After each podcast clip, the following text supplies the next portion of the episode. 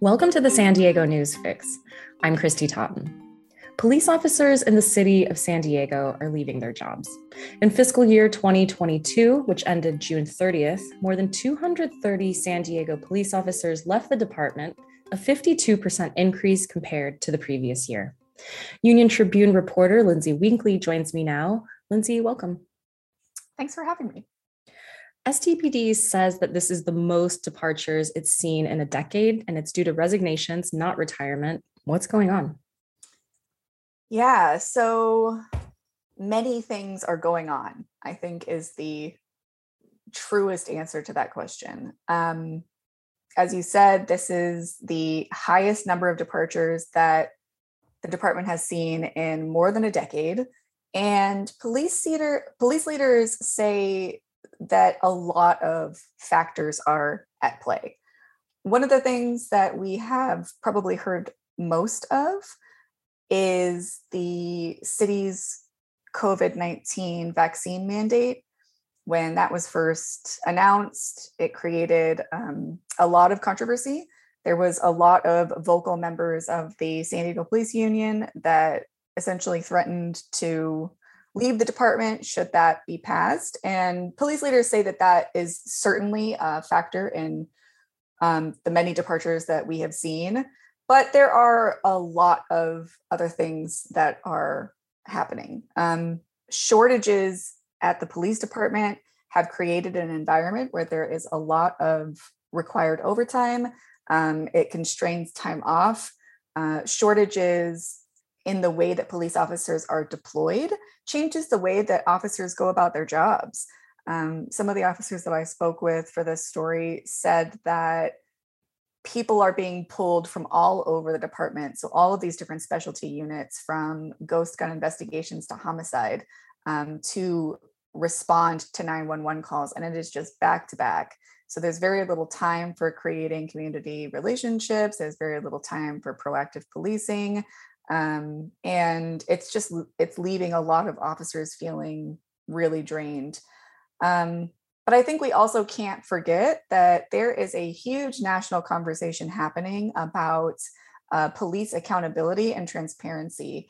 And a lot of experts feel that that new level of uh, accountability that's being requested persistently from communities um, is putting a new kind of pressure on police officers. Um, and we're seeing it this at the state level. Um, there are a number of new laws that have been passed that have really uh, are really designed to in- increase uh, transparency among police officers.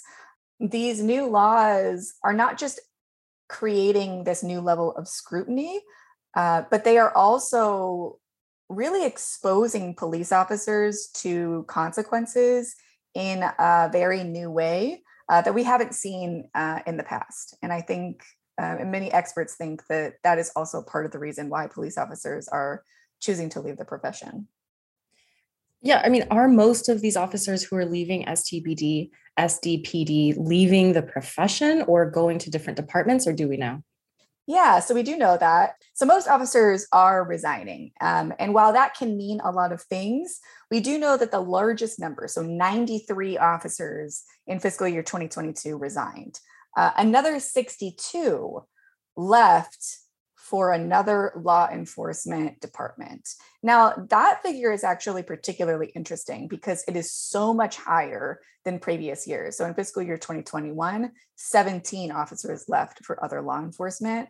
And this most recent fiscal year was 62. So that's more than triple the last year's total. Um, and I think uh, what we found in our reporting is that some officers may be feeling this uh, that the climate of policing has changed enough they no longer want to do the job.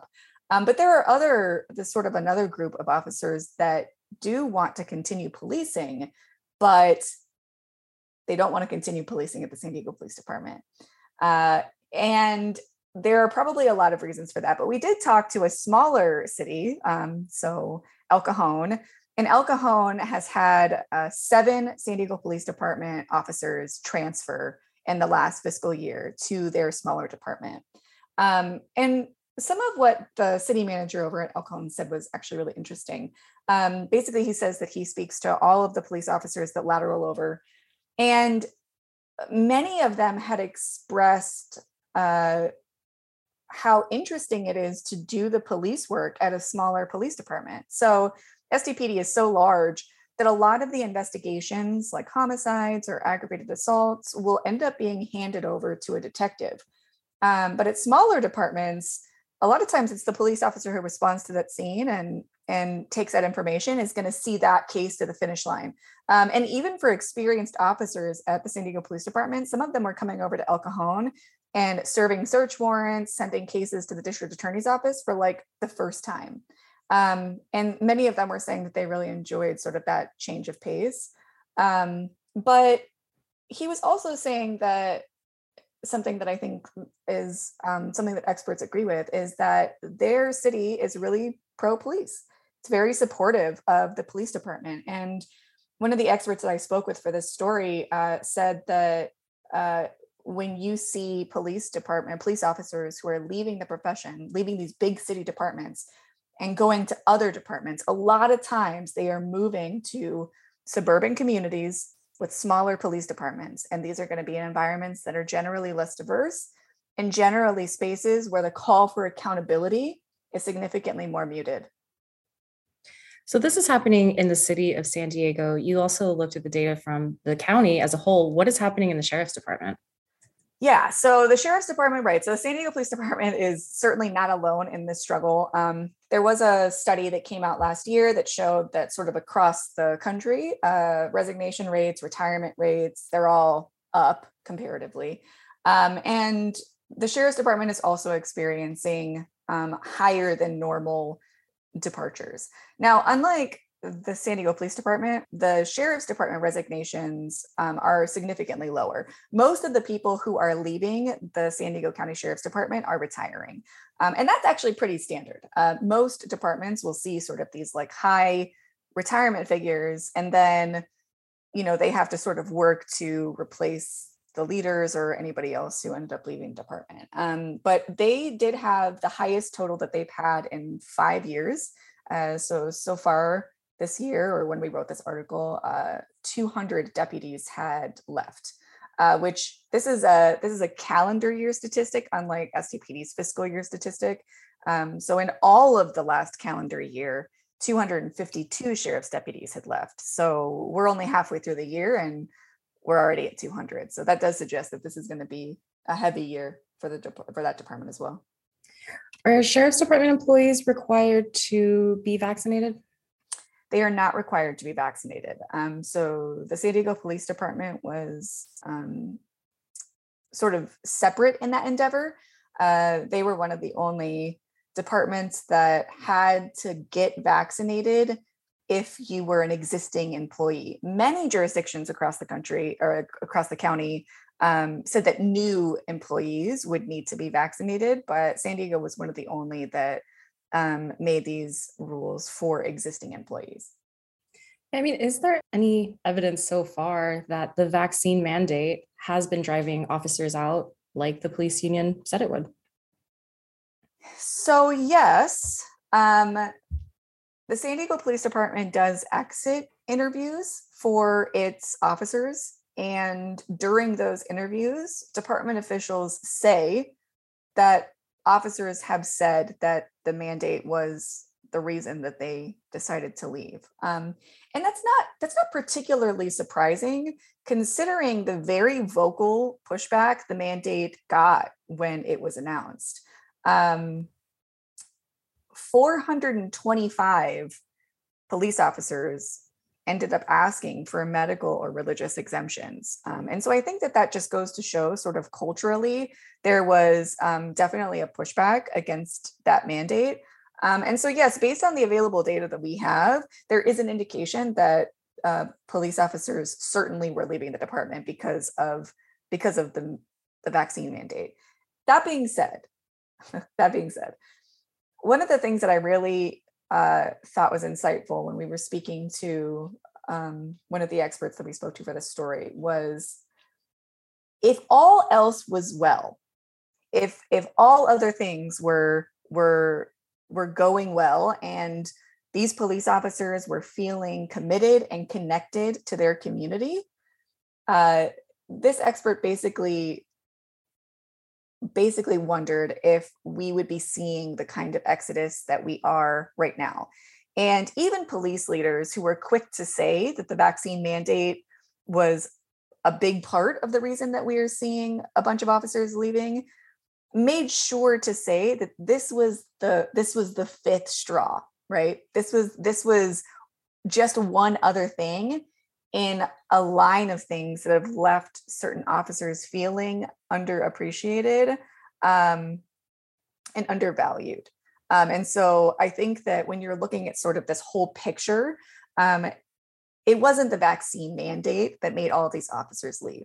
Was that one of the things? Certainly. But I think that there was an environment where a lot of officers were feeling demoralized um, about their profession.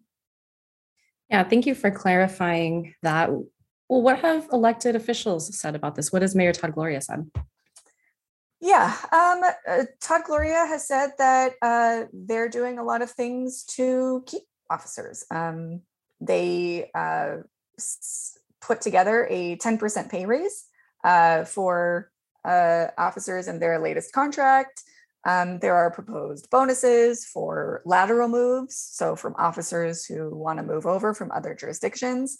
Um, they increased the budget for recruitment. Um, you know, so the city is is feeling fairly confident that they are going to be able to continue to attract qualified candidates.